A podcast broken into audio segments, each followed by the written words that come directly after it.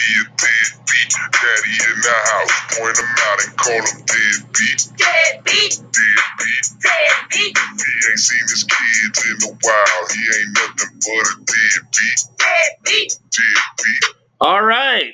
Welcome to the Iron Bowl edition of Houndstooth Heroes, brought to you by Druid City Brewing Company. I'm Greg, and he is Ellis, and we are coming to you live and drunk from, well, I am, from Nashville, Tennessee, Santa Fe, New Mexico, where there are white-out conditions, and I don't mean a pile of cocaine this time. You can find us on the website at houndstoothheroes.com or on Twitter, H2Heroes, or maybe Facebook, where they sell your identity. I'm not entirely sure. What's in your glass on this Thanksgiving Eve, Metsy? Gregory, I have traveled for the holidays, so the answer to your question is literally anything I can get my hands on. As I try to think back, there's been red wine, there has been bourbon minis, which, by the way, very expensive. Really? Very expensive to get nice bourbon in a miniature bottle. There was a random beer I found on the curb, and I think at some point some peyote jumped into the fray. That's what I got. How about you? Bourbon cider. Let me tell you about this. If you're not aficionado or enthusiast of bourbon cider, you should be. Here's what you do. Store. Get you some apple cider. Put it in a pan with some cloves and some cinnamon sticks and frankly, boil it. Get it till it's really hot, because when you boil it, it sort of reduces down and makes the apple flavors more intense. Then, friends, you pour it over your bourbon of choice, and boy, howdy, there's nothing better on a cold winter night. Wow. There's nothing I love more than some intense apple flavors. So Thank you for that tip. All right. You introduced this as the Iron Bowl edition, which it certainly is. But before we get there are two things that I want to address. Number one, Tua. Number two, the playoff. Let's start with Tua.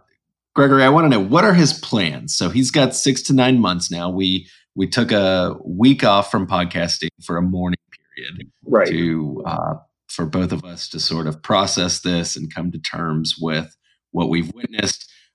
6 to 9 months now before he can really even return to football-related activity. You tell me what's next. That's the thing. Like a dumbass, he did not get draft insurance, because that is a thing that is available. And I did not know that. And frankly, I don't know why I didn't get into that line of work. But nevertheless, he did not. And so, what? Go ahead. I want to just defend him quickly, because I also went through college. I paid for draft insurance all 4 years and ended up never using it. So I sort of see what he's coming from there. I totally see your point. But nevertheless, he did not. And like you, he did not acquire draft insurance. So the first or second pick in the draft and all that money suddenly falls to what? I don't even know where he's projected now. But, there's a hierarchy in the NFL of, your first round, your first pick gets this, your second pick gets that. I mean, it's not like just some random amount. It's very set in stone about what these dudes are going to get.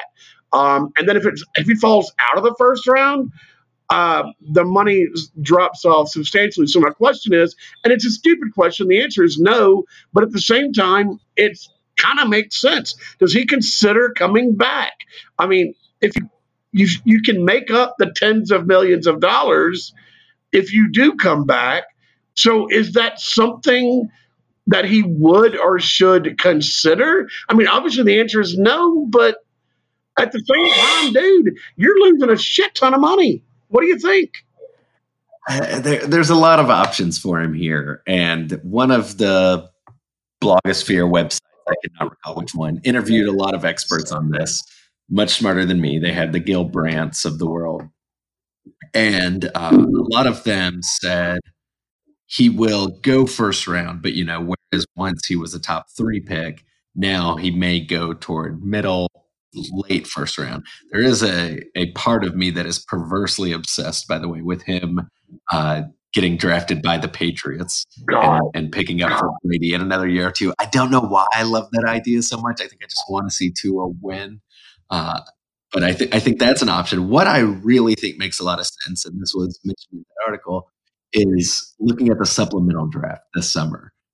So you can enter that if you have some sort of hardship that you can. Right. And so that would go in June, perhaps. And teams, I think, would have a much better idea of what his capabilities are, what his recovery looks like by that point than they will in April. I think he would stick around in Tuscaloosa, work out with the team, hang out with the coaches, but we would never see him again. Well, and that's I guess your point is correct on potentially a sub-draft, because no NFL team, last year he had a high ankle sprain. This year he had a high ankle sprain, managed to break his nose. His hip just went to hell. I mean, as we said, he is made of the finest Irish porcelain. So if I'm an NFL team, I'm not just going to draft this dude on a hope and a prayer in the first round. I want to see what he can do before I'm going to, spend tens of millions of dollars on this kid. I think that's exactly right. There's nothing that he's done that makes me think he can sustain even an entire NFL game, let alone a season. So I do think, progressively through the year, even before this hip injury, his draft stock was slowly lowering, and this would be a huge red flag for me. Fair enough. And you mentioned the playoff. I still think we're screwed. Other people don't. As I've said, if you schedule Duke to start your year, thanks, Bill Battle, you can't lose to LSU at home. You could do one or the other, but not both, and we did both. So assuming everybody in the top three wins out, I think that's a pretty fair assumption. I think Utah or the Big 12 champion will jump over us. Utah could lose to Oregon, so they could be out. But the Big 12, one of those two teams, either Baylor or Oklahoma, is going to win. I know Utah's schedule is trash, but it's only marginally worse than ours. Meanwhile, both Baylor and Oklahoma have a lot better wins than we do. And the committee jumped Baylor up so much this week, you got to think they did that to give themselves an avenue to jump Alabama if Baylor beats Oklahoma. What do you think? I mean, and I say this because there are other people who say, I don't care, we're getting in. We'll get into it later. It may be a beauty contest about who can beat Auburn the most. But nevertheless, what do you think? I think the committee has played their cards very well thus far. It has left open the possibility for Alabama to sneak in, or, like you said, Baylor or Oklahoma. And leaves a lot to be determined over the last 2 weeks. There are a couple interesting things, and I was going to get to this point earlier, but why not bring it up now? I think the fact that Alabama didn't have a single finalist for the Biletnikoff Award, the best receiver in the country, when we should have had at least two, if not like 4 or 5 finalists for that award, shows a lot of Bama fatigue creeping into a real level. It's always existed, but it's sort of the machines have still gone to the mat for us. The committee still voted us in. But at this point, I have to wonder if the powers that be are just tired of letting us in. I think if we beat Auburn, there's a very, very good chance we're in. But then there's also this point of, do I really want us in? Oh, God, no. Oh, if we get in and we're a 4 and we play Ohio State, they are going to beat the pants off us. We will absolutely get stomped. It is nice to be able to say we've never missed a playoff. I don't want that. At some point we got into the playoff a lot because of the benefit of the doubt. We would show up and we were either going to win it or we're going to get, damn close to winning it. But we cannot be embarrassed 2 years in a row and still get the benefit of the doubt going forward. So I don't mind playing LSU again. I'm totally cool with that. We talked about this after the LSU game. Tua dropped the ball, and the punter just apparently forgot the ball was coming. So outside of those two things, we're in that game. I don't think LSU. They outplayed us the first half. They didn't in the second. I would have no problem taking on LSU again. I have no interest in being Ohio State's weekly the food that they're going to eat, because that's kind of what it's going to look like. So if it's LSU, I don't mind being 4 and getting to the final and losing to Ohio State. I still I don't want to be, I'd rather not be embarrassed 2 years in a row. But nevertheless, we did beat one of those teams if that came to happen. But my point is, what we can't do is have Ohio State number one and lose by 28 again, because then going forward to next year when it's iffy, we don't get the benefit of the doubt on the iffy anymore because this team keeps getting blown out. Yeah, I think that's right. And the more I think about our options for the postseason, the bleaker the situation gets, because I think probably the two most likely options are getting blown out in the first round by Ohio State or going to the Sugar Bowl and getting blown out by Oklahoma. Neither of those sound any fun. No, look, dude, after all that all that's happened, give me like a low-key Orange Bowl against Virginia Tech or something. I don't care. I'll take Oregon. Yeah, fine. Just give me something that's not on the national spotlight that reporters aren't just salivating over watching. I just want to go to a little game in like a little Orange Bowl or something and maybe win, maybe lose, but who the hell cares? Let's move on to next year because this one has been a disaster. Do you ever think we'd miss those Independence Bowl days? Oh, man. I know.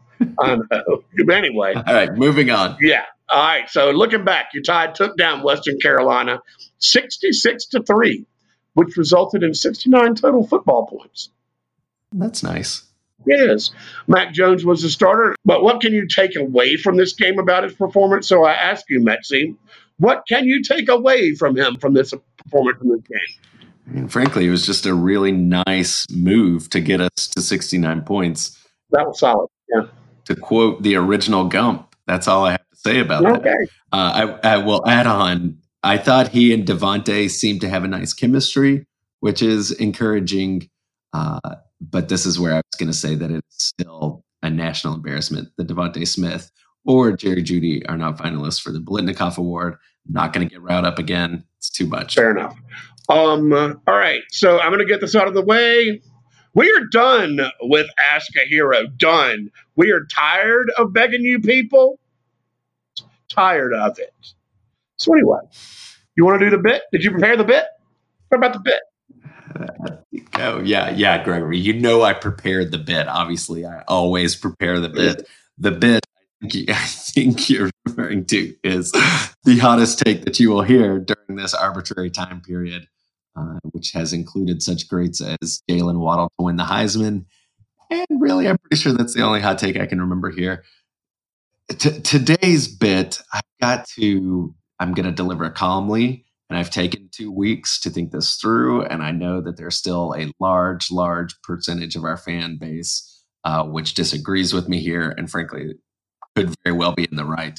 But I think here's my take: the Tua injury should mar everything Saban has done over his career. I think the picture of Tua riding off in the cart with the trainer's arms around him, blood gushing from his nose, and just looking totally lost, I think that should be one of. I mean, there are obviously many images of Saban holding trophies and jumping into players' arms. I think alongside those deserves to. I think there was far too much context, both in his career and in that game, to put Tua in up by basically 5 touchdowns. I think he needs to own that one. Okay, you're wrong. But yet, that was still spectacular. People will look back on that as the high point of all of our podcasts anyway. So what I do want to know, because this is Thanksgiving Eve, so what I'd like to know from you is what are you thankful for, Val? Gregory, that's a nice question. The answer is not much, but as I think about it, number one is you. I'm thankful for you. You have played a role in my life that you will never comprehend, but I appreciate it daily. Thank you. Two is just a shout out to the listeners. And yes, of course, listener Fred. Mm-hmm.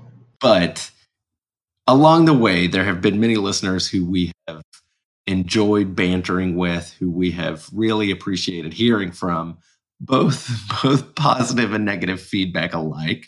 But, as I think of names, there's listener Lee, there's listener Zach, there's listener Charlie, there's a whole list, listener Hunter. I could keep going. But I'm grateful for the people who have stuck with this god-awful podcast. I think you all have undiagnosed issues that I hope you will address either today or in the days to come. But just thank you for what you've done. And also joggers. Thankful for joggers. I'm new to this. It's 2019. Somehow I've just discovered the jogger game, but they make you feel sporty. They make you feel comfortable. They make you feel like a better person. And I, for one, plan to wear nothing but joggers for the next 5 days. So you've given up? No, see, that's the thing. If these were sweatpants we're talking about, yes, I've given up. These are joggers. They're a little like the ankle cut is a little higher. I think the groinal cut is a little lower. And it's a world of difference. I got to tell you. Are you just like showing off a package? What's going on? No, it's like you're sagging. Oh. In high waters, but it's all very athletic, very sporty. I can't stress the sportiness enough. Are you thankful for anything, Gregory? Yes, I am. I'm thankful for a number of things. I will echo all the things that you said, especially being thankful for you because you just don't know. But I will echo your comments about the listeners because God knows why you do it, but thank you for staying with us. And we may have some changes coming soon. Good changes, not bad. We'll talk about that later. Let's see. I'm thankful that I have really good hair. Yes. Really, really good hair. You have no idea, y'all. So again, thankful for the listeners, listener Fred in particular, listener Sophia. Thank you for bringing the child into the world because it means everything to me. So anyway, let's get on from the sappy portion of the podcast and take a look at the Iron Bowl, shall we? Give me some takes, Mindy. Man, we were thankful for the listeners, and they have all given up after that sap. All right, takes you requested and takes I got them. I think the focus for the Iron Bowl has to be Mac Jones, right? And can he handle the spotlight of the biggest game of his life in the voodoo barn itself? Mm-hmm. But here's the thing. He doesn't exactly have to do the work. For starters, the Auburn defensive front is fantastic, as has been well-documented. Derek Brown, who we will mention by name, has been a great father to his children and stands alone in that aspect as far as Auburn football. Some have not. I'm not going to name names here. We won't name a name, but some have not there. But here's the thing. All it is going to take is a wee bit of success on the ground. Florida was able to run for 4 yards per carry. LSU did that. Georgia was at 3.9. And that's just enough to get a little bit of control against a team that has to own third downs to get its defense off the field. This isn't all that hard. Auburn is going to load the box to stop Najee and whoever we put in, Brian or others. So Mac isn't going to have to throw bombs. He doesn't have to be Tua. He just has to get the ball out of his hands to the elite receivers he has and let them do the rest. That part is made easier by the fact that Najee has absolutely caught fire at the right time. He has 9 touchdowns in his last 5 games. I thought that was a typo. I went back, did the math, took me about 20 minutes, but confirmed ultimately. How dare you? How dare you doubt my outline? You don't understand how. I do no crap. What do you do? You just look at it and judge. There was a whiteboard, a chalkboard, a calculator, an abacus. I pulled them all out just because the math did not add up. Who was right? Obviously, you were right, Gregory. Shame on me for judging. Anyway, Najee took over in the second half of the loss to LSU. He's made plays as a receiver, and he's had a light enough load throughout the season that he can be a workhorse. We didn't see that with Henry at this point. We didn't see that with some others. But I think Najee still has it. And with this Bama line, if we can just keep hammering, shout out to all you Titans fans who saw how it worked. I think against Auburn, we'll be able to do it, and we'll be able to control the clock, which won't be a bad thing for a team used to lightning strikes. Lastly, helping our cause is a defense that may not be killer as in previous years, but we have proven that we can take the ball away in bunches, and we've had 2 or more in 7 games so far. So against this Auburn offense that doesn't exactly light the world on fire and doesn't really score a lot of points against decent defense, just 2 takeaways might be enough. All right. Well, I hate to be the voice of doom and gloom, but that is my aesthetic. Mac Jones got his scrimmages in against Arkansas and West Carolina, completing like 28 of 34 passes, 510 yards, 6 touchdowns, no picks. That all sounds great. But this is going to be a wee bit different. Looking back at the Tennessee game, he was a pedestrian, 6 of 11 for 72 yards. But we didn't push it all that much. But he didn't lead the way in a lot of scoring drives. Against Mississippi State, when Tua went out, he did the same. So strangely, Bo Nix is in a big game in the role of the crusty veteran. Anyway, Auburn's true freshman quarterback did struggle in the win over Oregon. He struggled and lost to Florida. He struggled in the loss to LSU. But in all 3 games, he kept pushing, and he was able to come up with the clutch throw when it made the difference. In all those 3 games, the Tigers were alive late, despite getting a rough outing from Bo Nix, who does not pay his child support, allegedly. But this isn't the Auburn offense under Gus Malzahn that many like. But the overall formula so far has been effective. They've won 8 games. But the key here is they have not won 9, because we have not gone into Jordan-Hare and won 9 against a 9-win Auburn team and won ever. So an 8-win team will take it. Getting back to Bo Nix. In 7 of his last 9 games, the losses to Florida, to LSU, and the Outliers, he hit 60% or more of his passes. Just as important, he threw a total of 6 picks against Oregon, Florida, and LSU, and none against anyone else. So my opinion is he's settling into the job. He outplayed Jake Fromm in the Georgia game and coming up with a few terrific games against Ole Miss and Mississippi State. So now he gets to turn it loose, because in this game, Auburn has nothing to lose here. So, I guess my point has been he hasn't really thrived against the good teams, but he has been effective enough for them to be a marginally decent offense. So if you get Gus doing weird Gus shit, he's going to like pull something out of the trunk of his car that he ran in high school, and who knows what can happen when the voodoo gets at play. Defensively, it's possible to throw on us. Ryan Helsinki or whomever was able to do it from South Carolina. So was Kellen Mond. Joe Burrow, excuse me, I'm trying to die. Joe Burrow probably won the Heisman, throwing for 393 yards and 3 scores against us. So Nix doesn't have to be special, is my point. He just has to be okay, and his defense will do the rest. Those are all good takes, Gregory. It provided me with some horrific flashbacks, but here we are. Right? Here we are. One final piece I want to put out there. 2 final pieces. Number 1, does anybody call him Bo Picks? Am I right? Yeah. Okay. All right. Thank you.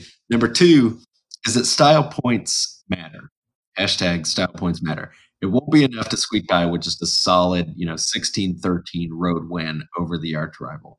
Alabama's going to have to make a statement in their final chance, and that means that they're going to have to win convincingly and keep their foot on the gas for a full 60 minutes, if possible.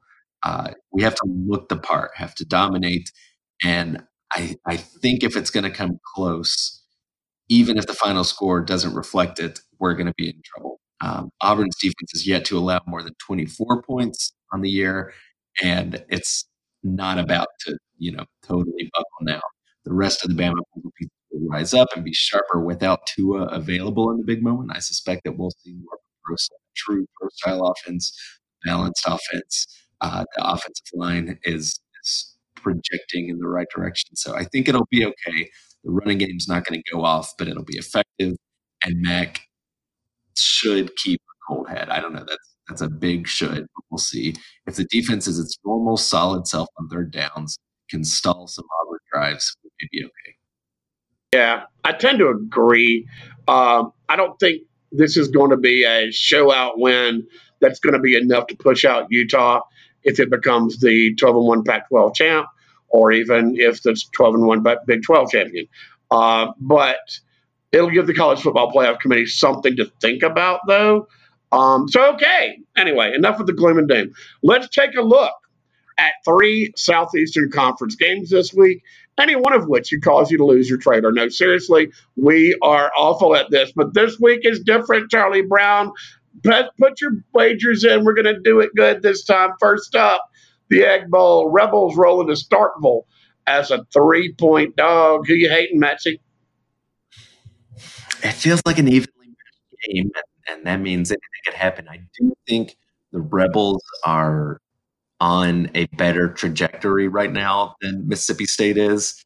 That said, I've watched a half of Mississippi State football where they looked excellent. It was against LSU. They were stopping Joe Burrows, and they were giving their defense all kinds of problems. I don't know if that's a fluke or if they can replicate that. I tend to think that they cannot in this game. I think Ole Miss just sort of had the psychological edge recently in the Egg Bowl. I think they pull it out. I'm going to hate a Bulldog here. Yeah, I tend to agree. The wrong team is favored here. Ole Miss, even when they lost, they have held their own in every game. Meanwhile, Moo looked disinterested and got blown out against common and similar opponents. John Rice Plumlee is coming into his own as a running quarterback as well as a piano player. But nevertheless, they teach you all kinds of things in Jackson Prep. Yeah. Well, as it turns out, he's a grove from Hattiesburg, not Jackson Prep. I was wrong. Come on. We're doing a podcast with facts now. I know. I don't know what that's about. Nevertheless, his feet accounted for 200 of Ole Miss's 500 yards against LSU. So he is. If they can't control him, they're not going to beat Ole Miss, and I don't think they will. I like the Rebs straight up. I'm hating the move so much that it's my head of the week. Yep. Good take. All right, next up, the Weirdos from College Station march to LSU in a rematch of last year's never-ending 7-0 affair. And based on Coach O's statements this week, they have not forgotten. This would be an easy week for an LSU letdown, but with last year and with LSU being jumped by Ohio State in the playoff rankings, I think they have a point to make. And if LSU is anything, it is Petty. Gregory, I will start and say, do you have a line here? 17.5. 17.5 points? That's what it is. My bad. It's okay. I'm glad I started by saying that. I think I do expect a slight LSU letdown. They've been too good so far, and every national championship team, which I think they may be, has to be tested at some point. And frankly, it's very rarely in a place you expect. So I think A&M could be the team that kind of catches them sleeping a little bit. Certainly don't think A&M wins this game, but I think they hang around 2 touchdowns, so I'll hate a Tiger. All right, I tend to really disagree. I hate the Milkmen hard here for all the reasons you said. It's a rematch of the never-ending story, and they are geared up for this game. If this were anyone else, and they did not have last year's loss hanging hard on them, I would say, yeah, LSU is primed for a letdown, but I just don't think this is it. I think, and frankly, A&M is looking better. I think A&M is going to be something to reckon with next year, but this ain't the year, and I'm really sure that LSU is going to put a beating on A&M. Not only I would take LSU if the line were 23, but at 17.5, yeah, I'm hating the Milkmen pretty hard on this one. Yikes! Okay, well, I feel like an idiot. While we're quickly on this before we get to the game at hand, I do want to give you a shout out for your pick last week on Vols over Mizzou. On your personal Twitter account at GB Dawkins, you called that, I think, free money. It was, in fact, free money. And there it was, Vols won money line. So thank you for that, because I, of course, followed your advice. And for a day at least. Right. Never do that. Never, ever do that.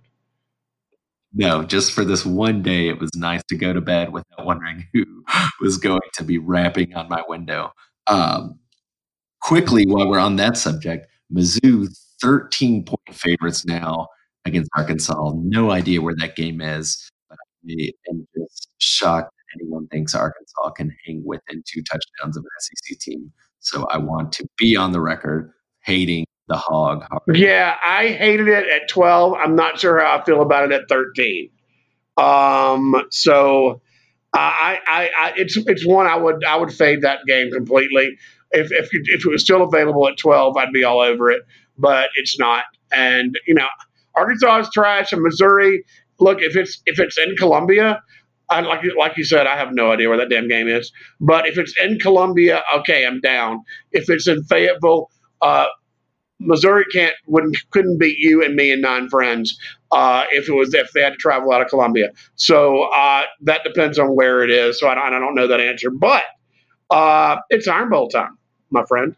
You're tied. Travels to the Plains is a 3.5-point favorite. Who are you hating in this edition of the Storied Rivalry, pal? I was hoping we could just get through the podcast and ask me that question, Gregory. But here we are. I don't know. A lot of storylines at play.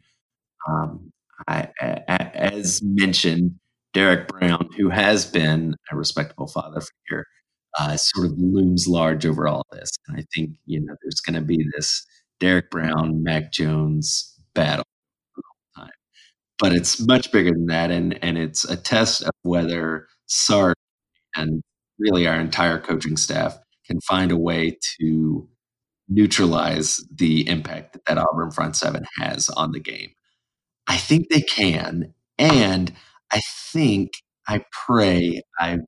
hope on all things holy that our own defensive backs are due to show out. It has been well over a year since we've seen just what I would call a rock-solid performance from that group, and I think this may be the game where that unit sort of comes together and shows why they were all 12-star recruits or whatever we get these days. I'd like us to shut down Bo Nix. I'd like us to create some turnovers, create some havoc.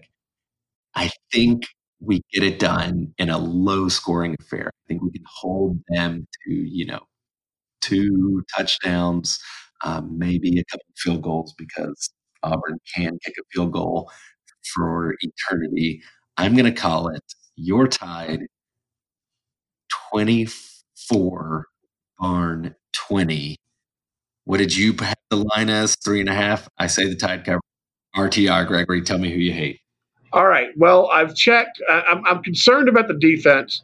However, I have checked the Dave Matthews Band tour schedule. I'm looking at it right now. They do not play again until February the 14th in Cancun. So with that in mind, I think Pete Golding may have his mind on the game. Now, having said that, you beat Auburn by running straight at them and taking the occasional deep shot. I think we do that, and I think we're able to score the points. Not 50 points like we're accustomed to. This is not Tua, this is Mac Jones. But on the other side of the field, I think Bo Nix will make enough mistakes to hand this game to Alabama. For all the occasional drama in this game, the best team usually wins. And that, friends, this year, that is your Tide. Final score, your Tide covers Alabama 31, the Auburn Tigers 19. And that we'll do it for another edition of Houndstooth Heroes. As we mentioned, happy Thanksgiving. I hope you have a great one. Remember, you can find us on houndstoothheroes.com, on Twitter at H2Heroes. We are, again, thankful for Bo and Elliot, all the good folks at Druid City Brewing. FYI, if you don't have anywhere to go on Thanksgiving, if you hate your family, if you don't want to be around them, or for whatever reason, you don't have anywhere to go, Druid City Brewing, as they want to do, have stepped up, and they will provide you with a free Thanksgiving meal tomorrow. So, like I said, if you don't have anywhere to go, pop on down to the brewery. If you can bring a side, that's great, but it is absolutely not necessary. Go enjoy some community with some fantastic folks. But anyway, we will hit you on with a bowl pod or a playoff pod or whatever the pod may be, whenever we know what our fate is. Anyway, roll Todd and take us home, Betsy. Yikes. And Gregory, I almost forgot to give our thanks to listener Petty, who has made some episodes of this pod slightly more listenable than we are able to do ourselves. Okay, let's be clear. We have turned out some dog shit, and Ian Petty has made it listenable. So thank you, thank you, thank you, and best of Thanksgivings to you, Ian. That's exactly right. We have let him out of his cage to return to his family for the last 2 weeks. So don't expect, but by this point in the show, you'll have already noticed that he did not have anything to do with this one. But we are grateful for his work. And yeah, all right, Gregory, grateful for you. I love you. Love you. Roll Tide. Y'all be good. I feel good about that. If you can edit it and it sounds okay, then I feel good about it. Yeah? We'll see.